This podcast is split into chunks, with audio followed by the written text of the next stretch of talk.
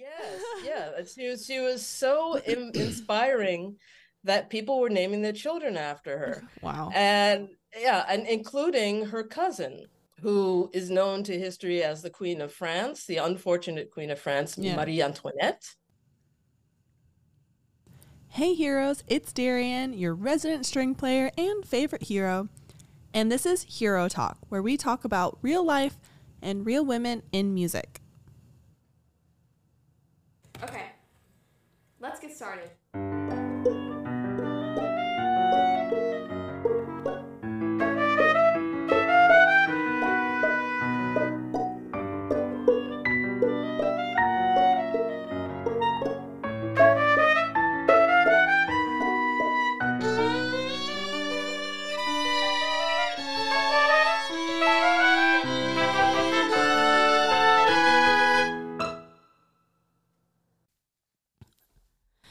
Heroes! Today with us on Hero Talk is Dr. April Lynn James, or better known as the PhDiva. April is a classically trained soprano with a focus on operas composed by women. She completed her PhD at Harvard and went on to write a book called The Tenth Muse How Maria Antonia Advanced the Pastoral Opera. Thank you so much for being here today with us, Dr. April. Hey, thank you for having me, Darrian. so I have to ask, where did the PhDiva thing come from? The PH diva thing came from my entrepreneurship, right? I'm mm-hmm. on this entrepreneurial path, you know, the alt ac path, and the need to what distinguish myself in the marketplace. Mm-hmm. Be, you know, and it really, it just, it was, I was working on like what is what is my moniker what am i known as what am i called and one morning I'm making breakfast and I hear the PhDiva. And I'm like, that's it. oh my God, that's it. that's funny. I mean, the best the best things, you know, just come to you like that. Yeah. yeah I thought that yeah. I thought that was hilarious when I when I saw that on your website. I was like, oh, this is funny. Thank you. Yes, that's exactly. It made me laugh, and I said, "That's that's perfect." It makes me laugh because it's true. It's like, okay, I ha- I'm a classically trained soprano. I have a PhD from Harvard. Like, what else do you call that? Okay. well, I love it. Um, I feel like we should be using that term more often. Um, but now, on a slightly more serious question, um, can you tell us a little bit about your musical upbringing and to kind of like what got you to where you are today? My musical upbringing.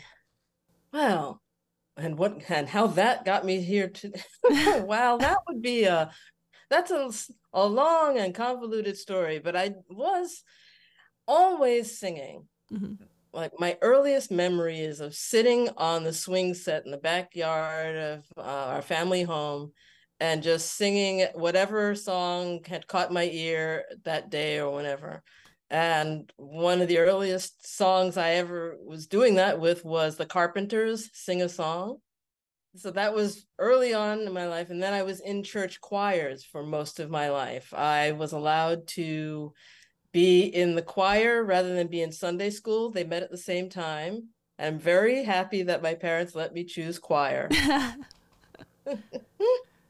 So, um, did you go on to pursue uh, vocal studies at Harvard, or did you study something different? My so I'm bo- I was born in New York City mm-hmm. and uh, Queens, and so what, from my first degrees, I actually went to Queens College, City University of New York, and I didn't study music as a major then because my parents were of the opinion that music can be a hobby but not a career. Mm, yeah yes, you know, I, I, got that one. I got that one during my lifetime. Uh, even though you know I had sung since I was a kid, I had taught myself to play um, piano basically and guitar and stuff, but yet I wasn't supposed to make a career in it. So I chose communications mm. and went into that field, TV and film and publishing, and I absolutely hated it. it just I I didn't like being behind the scenes. Yeah. I learned a lot being behind the scenes of it, but I didn't I didn't enjoy it at all. And so then after a few years in that and those two fields and internship, like little positions here, there, and everywhere in New York City, not but nothing gelling. I said, mm. you know, I'm gonna go back to school and study what I want to study. Yeah. So I, I went back to Queens College to do a music degree. And because I didn't have enough undergraduate credits in music, I had to do a second BA. But I always knew uh, that I wanted to go on for a PhD. I wanted to look at 18th century music and I wanted to look at women composers because when I got back to school and I'm looking through the textbooks, you know, I forget, I think it was Grout and Palisca. I'm looking through there and it's like, okay, so there's Hildegard von Bingen and there's Clara Schumann and what? Like yeah what's happening in the middle? nothing nothing happening in the middle? I, I couldn't believe that. I remember So, thinking the yeah. exact same thing. You know that was the thing and, I, and i'm and rather than complain i'm like all right i'm going to do something about this i'm going to research it. So i did a second ba at queens and did started my research there and got straight a's for the first time in my life and that's how i got to harvard. Oh love that. So how did you fall on fall into um discovering maria antonia because i didn't know who she was until you reached out and i was like i didn't even know this was some woman i need to be aware of which is I love because that's kind of like the whole point of Hero. And I'm like, I need to know who this person is. So tell us a little bit about Maria Antonia and uh, just a little bit of her background. Okay. Well, Maria Antonia was known, she's known to history as the Electress of Saxony because that was her ultimate title. She was born princess in Bavaria. The daughter of the Elector of Bavaria. At that time, the electors uh, in the German speaking countries, in German speaking land states, were they were the highest, you know, the highest of the high, right, uh, in Mhm. those lands. Um, but they're also jockeying for position and trying to make themselves, you know, like more than an elector, trying to be king and this, that, and the other thing. So her father is actually known to history as the guy who caused the War of the Austrian Succession Okay. Because he contested Maria Theresia's right to inherit the throne, being female. Yeah, so there there's some interesting geopolitics hmm for, for Maria Antonia's family. But Maria Antonia was given an education befitting the eldest child of the elector. She so she received an education in the languages and math and and in the arts. And she showed an early affinity for the arts as a singer hmm and also as a harpsichordist. And she participated in events at her father's court, uh, musical events and operas Yeah. and so forth. Grew up to write music. And then when she married into the Saxon royal family, so she m- married into the Saxon royal family up in Dresden, she went to Dresden and took her music with her and established herself there as a composer. Well, she was already a composer, but she established her musical establishment there in the princely palace. And she was sought after as a patron. And if you were to go and look at her music library, it's it reads like a who's who of Italian opera in the middle 18th century Oh, wow. because like yeah, like everyone wanted their operas performed there at that court. I mean, they were already performing Italian operas at that court because her father-in-law was big on Italian opera. Mhm. But then with her arrival, it solidified that, took it to a new level. And she herself composed operas, you know, that she herself, she wrote the words and the music, and she sang in her own productions. and I think you said like people were like naming their children after her or something like that. Yes, yeah. She was she was so in, inspiring that people were naming their children after her. Wow. And yeah, and including her cousin, who is known to history as the Queen of France, the unfortunate Queen of France, Yeah. Marie Antoinette. That is so. I find that so shocking how she was so overlooked um, when obviously she was influential for her time, which is a huge feat for a woman uh, Mhm. during that time Mhm. period. For what reasons do you think that history sort of forgot her until you, you, know you came along? Well, history didn't entirely forget her until I came along. It's just that my book is is the first book length English language biography about her. Mhm. But there are others that have written about her before, and I talk about that in the beginning uh, chapters of my book. It has to do, I think, a lot with the geopolitics of Germany and, and Saxony in particular. Know, one of the reasons why she eventually stopped making music and stopped making music in public anyway uh, was that she got in, interested in politics. And this was a result of the Seven Years' War Mm. that Prussia, you know, was flexing its muscle and decided to flex its muscle against Saxony, it, because Saxony basically lost that war, you know, and and it bankrupted their the, the establishment there. It bankrupted, therefore took away money from things that people would love, like music and the arts. music and the arts always suffer in a in a climate where there's war. Mm-hmm. You know, and, and so yeah. Um, in what ways do you do you think that? For what reasons do you think that she, her music is left out of the classical canon with other popular Italian opera from that time? Well, I, I don't know how popular Italian opera of that time is in the canon. Maybe mm. it's more popular now than it was uh, when I was researching my dissertation. But well, maybe I'm not the one to speak on. I'm not a vocalist. I try my best to keep up with opera. I'm a violinist. yeah, uh, yeah, you know, yeah but I mean, I remember music history when I was learning music history. They talked about opera, but you know, kind of on the way to, and now the symphony. Let's get back to the symphony. See, I found it the other way. I felt like I learned a really? ton about opera music history. I'm like, we're learning about Puccini, we're learning about Wagner, we're learning. About, I was like, okay, what about like a Brahms symphony? So that's interesting that you had the inverse effect. yeah, well, but but but Puccini and Brahms, uh, Puccini and Wagner are mm-hmm. not the opera of the of the 18th century. No, that That's is true. That is true. That's a later thing. It's a totally different mindset, in fact, than 18th century opera, especially the operas around the courts. Maria Antonia, in fact, so she was really an exponent of the pastoral opera, mm-hmm. the shepherds and shepherdesses in love. Okay, That's basically I'll define that, and that was she was because she was really she was really known for that. And she was a member of the arcadian academy of rome which had as its goal to sort of elevate um, poetry italian language poetry and concerned itself a lot with this the pastoral theme pastoral po- poetry.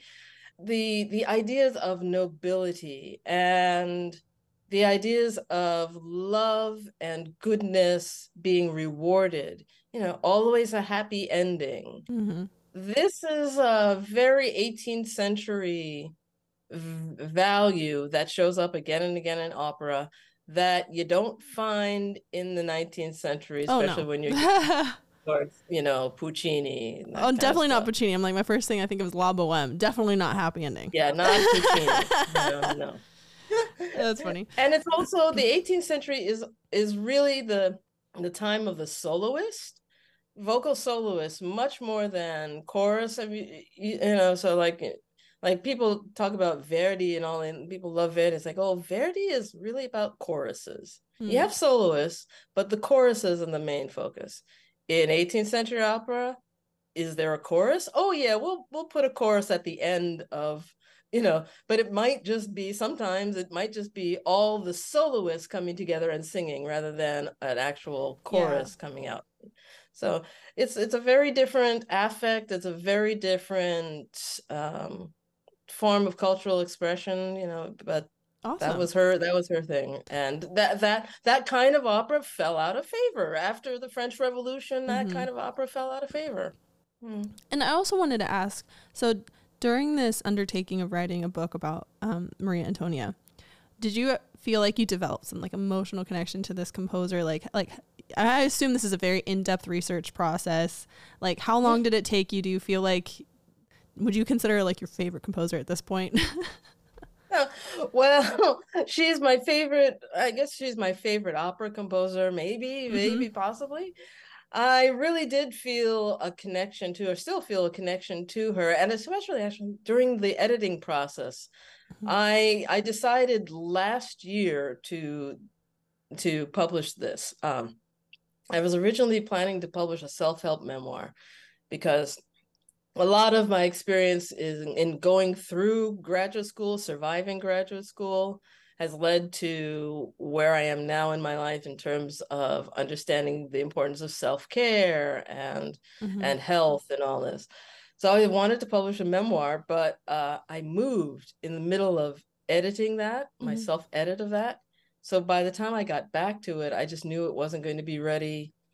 And I'd wanted to publish at the end of last year. I wanted to publish a book, and I just said, "There's no way that I can get some a manuscript ready in this amount of time.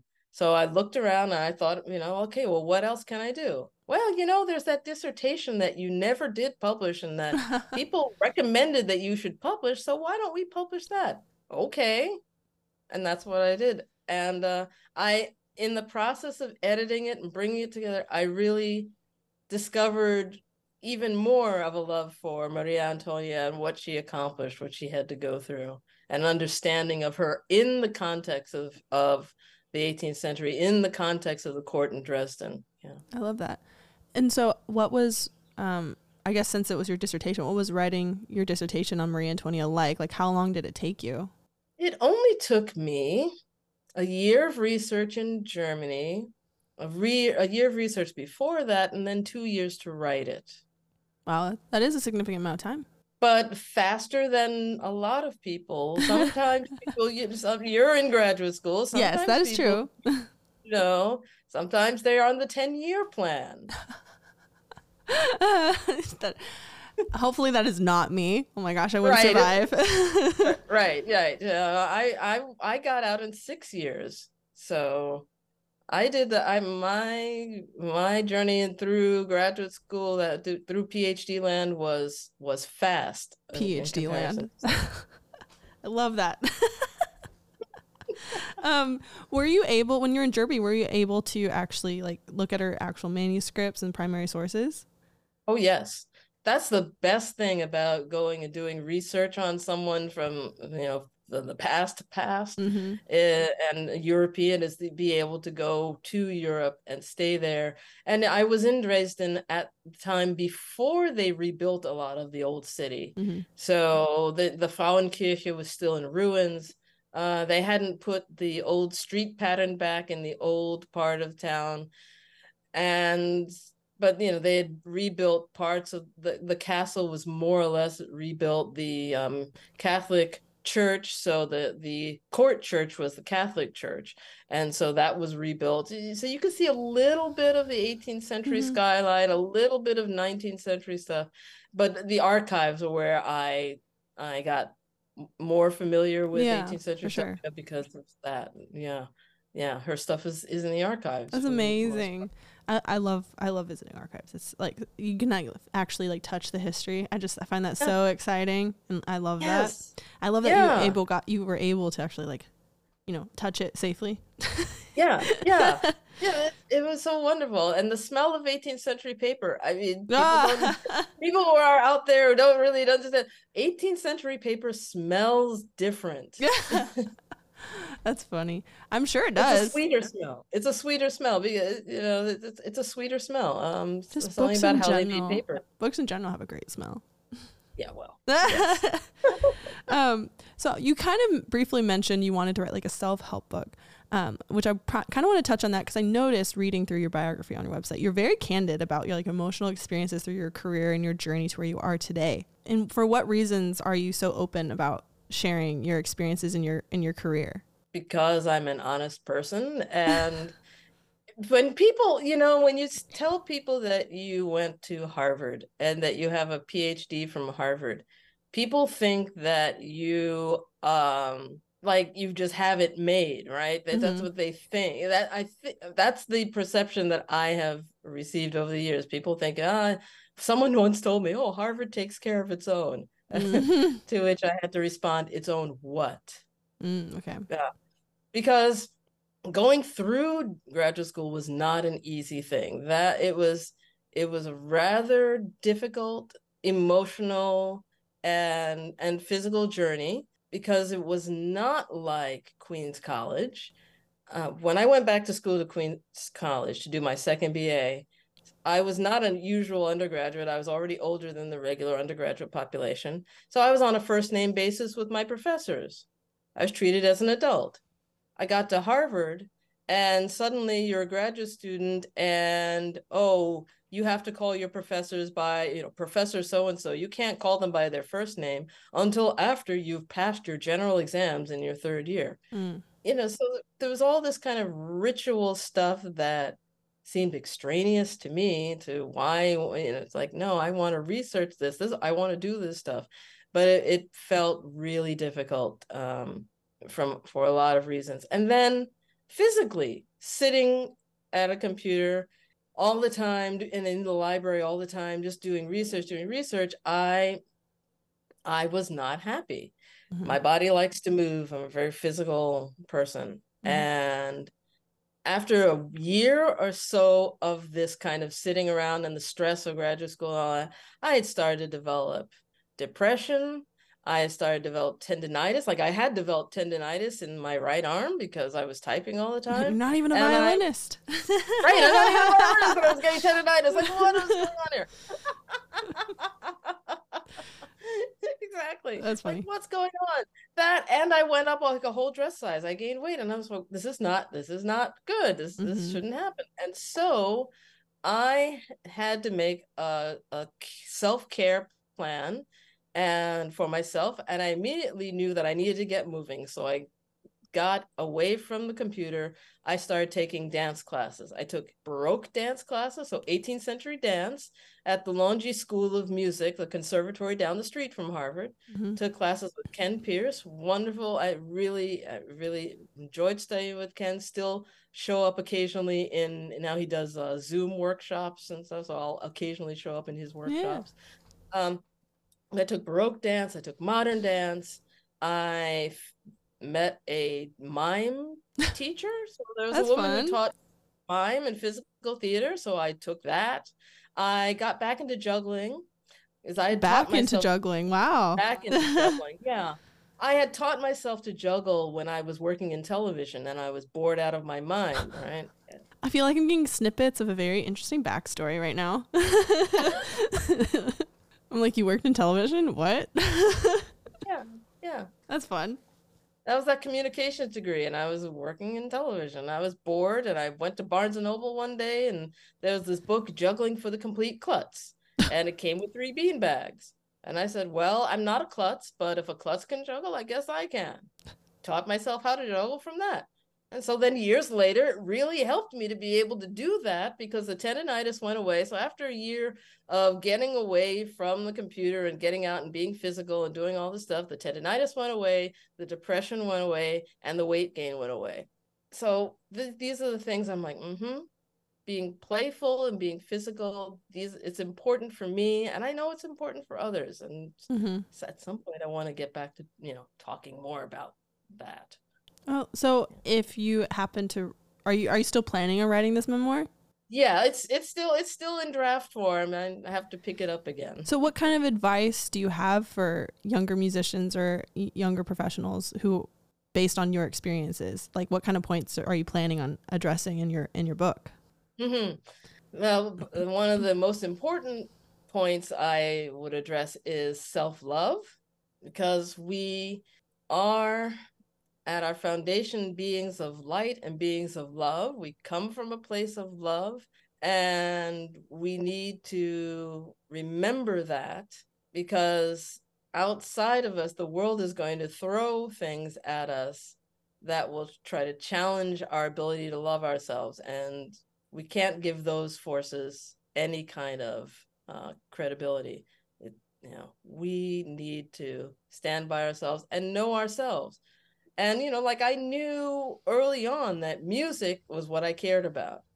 And i'm glad that i stuck to my guns. It took me a while you know but mm-hmm. i stuck to my guns and i'm like no i'm going to study this because this is what's calling me. And we always have to pay attention to that because it's it's a calling in our hearts. It's a calling from the source that created us mm-hmm. that we have to follow.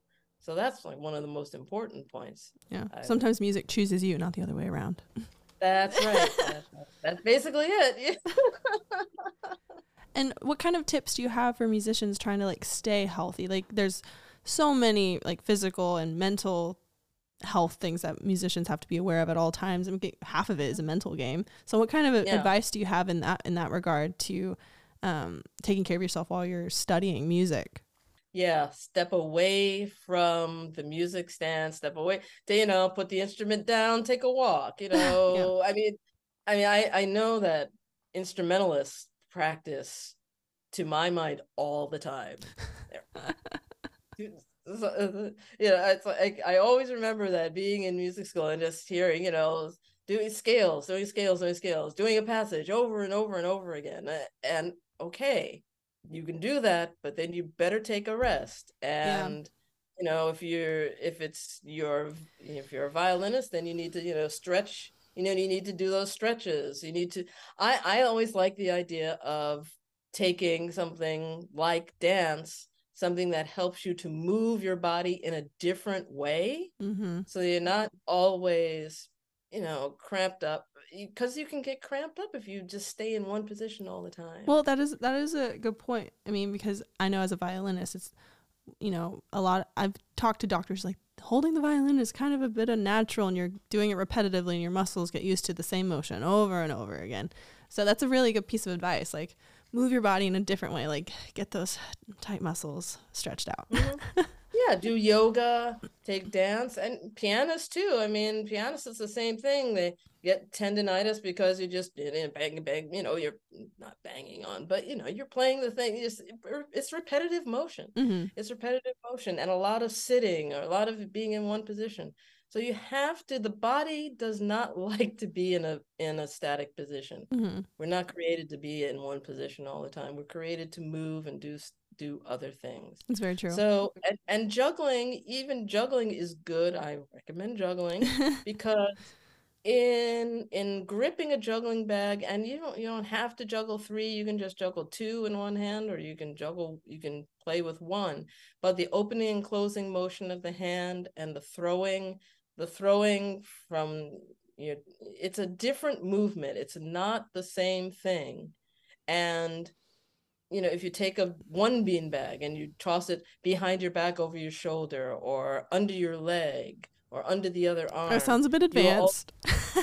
no no but these are no but no but you take one thing one object and toss it around your body in mm-hmm. different ways you're automatically starting to move in your non a non-usual way for you and that loosens up things and keeps you from developing that those tendon yeah and tendonitis. it does sound like it'd be very like relaxing for the body I'm I'm only worried about my coordination, but I, I love. no, you don't have to worry about coordination. Dropping is part of the juggling. Oh, I love and that. You, and if you drop the ball, it's great because then you get to bend over and pick it up, which is okay. Again, that's a good point for the body. Stretch that lower back. that's right. Stretch the lower back. Bend those legs.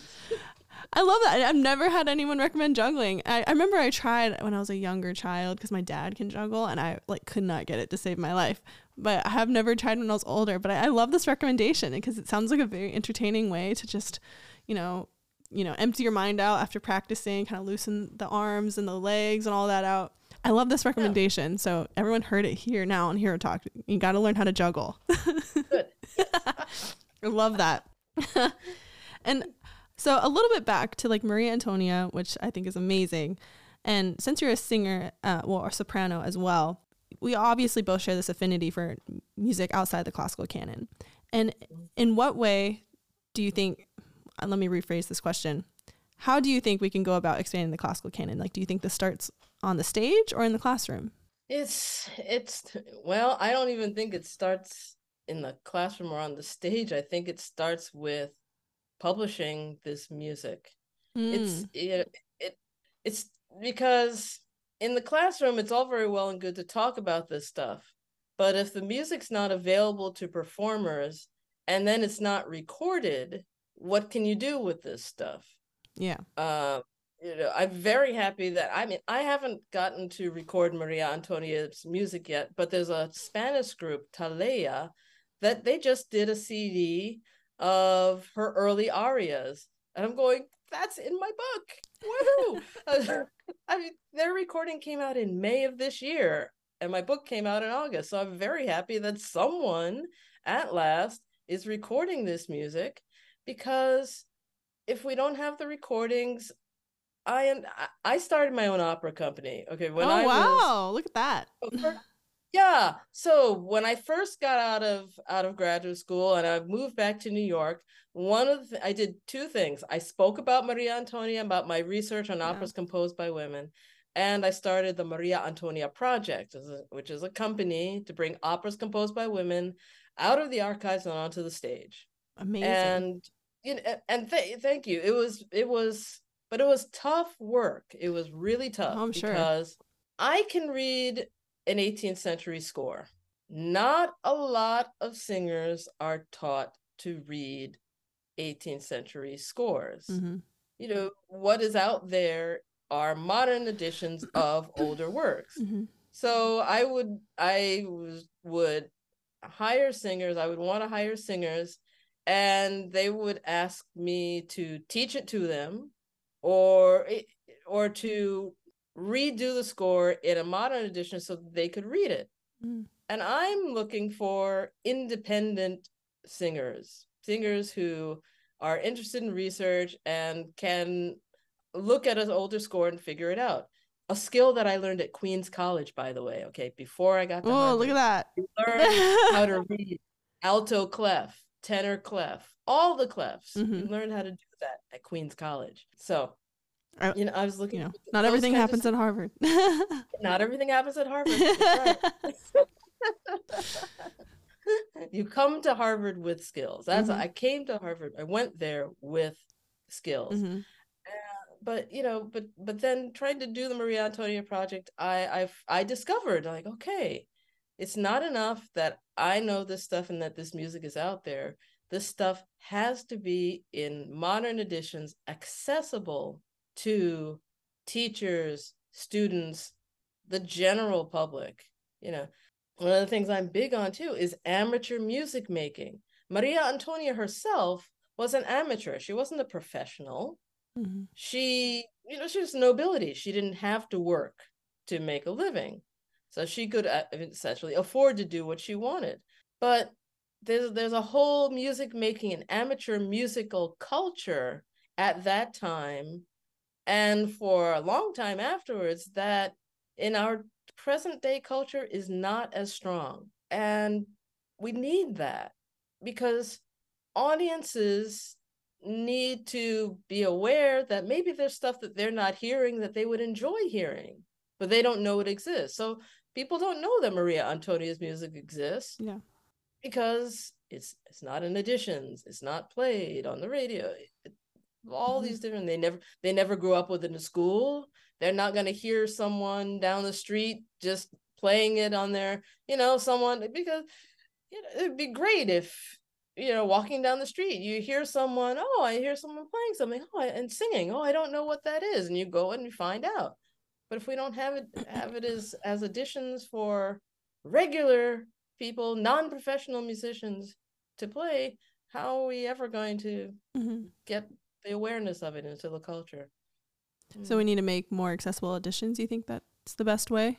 there are- well it's it's a it's just a many it's something it's an issue that needs to be approached from multiple directions there's no one way that's going to mm, get this music out there into the public i mean it's it was so interesting to me when i found hero talk Yeah. at our hero talk Her, And I was woo. listening- her oh her oh i was I, See, that's my clever name. See, that came to me one day. I liked it. I like it. Thank you. but when I found it and I was listen, I'm listening to your back episodes and I'm going, wow, this is some of the same stuff I was going through when I was doing my doctorate. And I did my doctorate 20 years ago. hmm I do think there are be there are strides being made in talking about more non-canonical composers. I mean, Yeah. some of my favorite professors here at Florida State are teaching classes that incorporate women or Mm-hmm. are classes specifically talking about women composers like like Mhm. music theory analysis of works by women like that's one of the that's a Mhm. class it's an Yeah. elective class granted but it is something Mhm. that's being offered something that's being talked about i also think music entrepreneurship is a big part of being a successful musician and we're just Mhm. now starting to incorporate that in classes But- Yeah. it is obviously you you you know stating that there are still similarities even though there's a, a, a passage of time like it is a slow process i think Mhm. and i think Yeah. we need more people who are willing to put in a little extra work to acknowledge that there are works that need to be discussed and that need to be studied that need to be performed and Yeah. I, I mean i've always loved those kind of projects personally i mean Yeah. obviously Yeah. i'm trying really hard to bring them up. Yeah, and also, I mean, with also the other thing we have to realize though is that we're talking about music history, music theory. There's a whole lot of music out there hmm that you cannot possibly talk about within you know one semester two semesters four years or you know five or six years there's just an awful lot of music that, that professors and performers have to sift through um, one of the things i've also thought about the way music is taught is that we need to teach it more less about a canon and more about the different cultures of the different times and how music developed in different cities and different countries in different Oh. ways. Maybe that helps. That's a really interesting approach. I've never heard anyone uh, assert that before. I really that sounds really interesting. Like, do you have like an example of like like how that would work in like in a in a in a like a city example? Like, uh, Yeah, well, you know, because we're dealing with if we're talking about European music, Mm-hmm. we're and we're talking about music of the 18th century. Where was music making? Where did people make music? They made music in the courts, they made music in the church, they made music in their homes, music was made on the streets. So music as different as part of people's daily lives, where did it show up? And then what are the differences in the music? You know, what is the difference between church music and court music? What is the music difference between church music and, you know, music that someone might play on the street or in a tavern or at a, you know, whatever. Um, and then how is music in Dresden different from music in Venice? yeah, what is what is because there are differences um what is the influence of the music from venice on music in dresden i mean we're talking you know they're, they're miles and miles away from one another but the composers did travel. Yeah they did some of them get special dispensation to go from dresden down to italy to study with someone in italy and then bring that music back to the court in dresden. Hmm you know, that's how Vivaldi's music winds up in Dresden, because some of, the, some of the composers and musicians from Dresden were allowed to go to Italy and, and study and bring stuff back. yeah. And the prince from Dresden, he went down and he was feted by it, Antonio Vivaldi and brought back music, you know, to the court. I think that's a really interesting approach, and I I like that because it also talks about how like politics and social and society and culture during that time really influences the music that that is being performed and played, and Yes. It's more than just okay this you know bach came first then you got you got cpe bach and then you have you know then you move on to beethoven and then you got brahms Yeah, it doesn't it does no, music is an intensely local thing, even while being an international thing. It Mhm. is intensely local. If you spend any time in Europe, you will find that when you go to Vienna, they have a very different idea and attitude towards music Mhm. and and the composers that need to be played than you will find in Leipzig, for example Mhm. you know, because Mozart is Austrian, Mhm. Bach is German. There's a difference, you know. These and these, and Yeah. over here on the Atlantic, on this side of the Atlantic, we might not see those differences because because of, because of our cultural filters, right? Mhm. But those are the differences, and you can't. I think that music history is often taught like there's this broad brush, and we can just apply it Mhm. hook, line, and sinker to everyone at, at a certain time. Like, no, no, it doesn't work that way. well i love that and i think um i think you might be inspiring a future you know music history professor right now All right. Yes i love this thought process about getting more into like what's happening the interpersonal relationships between the audiences and the performers during that time and how they Mhm. influence each other and how certain cities might interact with other cities and how they cross contaminate musical ideas and things like that and why we Yeah. hear what we hear not That's just right. Why we hear that's you know that was basically what I was part of what I was doing when I was researching it. It's like okay, I'm like, why do we why do we know what we know? Why do we hear what we hear? That's it's very important to understand like why do we know what we know about music history? Mm-hmm. And when when I was doing my research, you know, that's again like the early part of my book is tracing the history of how Maria Antonia was looked at and what you mm-hmm. know who wrote about her first. So you you're doing a literature review at the beginning, and it is very important to sort of say, okay, who looked at her and how did they look at her? What were their their ideas about what she meant?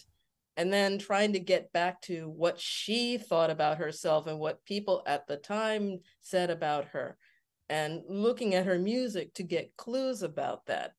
It's really that's i, I think it's an important part oh of, for sure. of, of music history research but music anything. When you want to know something you want to understand it mm-hmm. really understand it yeah. Well, I think that's amazing, and I'm so happy that you came on and t- you know shared this knowledge about Maria Antonia, about your career, and like all this advice for younger musicians. Um, and I have to ask, do you have like is your opera company having any future performances? I I put my opera company on hiatus back in 2012, um, just because because of a lot of reasons. There was some family drama going on that I'm not going to get into here. okay.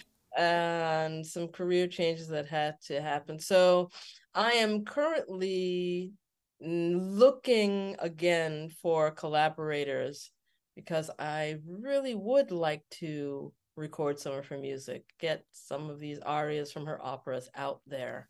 Mm-hmm. And so, well, you know. now this will be our PSA. If any, you know, if anyone hears this and they want to collaborate, I will definitely be dropping your uh, website link in our episode description. Um, and I just want to say again, thank you for coming on Hero Talk and you know, just you know, having a wonderful conversation about women in music, which is obviously the love of my life. So thank you so much for doing that and you know taking the time out of your day to talk to me and to have for the listeners of Hero Talk. And for anyone listening, if you want to reach out, again, her uh, website will be linked will be linked in our episode description. And if you want to learn more about future hero happenings, you can find out more on our website or on our Instagram, where you can find all of our links, which is at hero.musicians. So thank you so much for being here, Dr. April James, and I hope you have a wonderful rest of your day. Thank you, Darrian, for having me. I wish you the same. Thank you.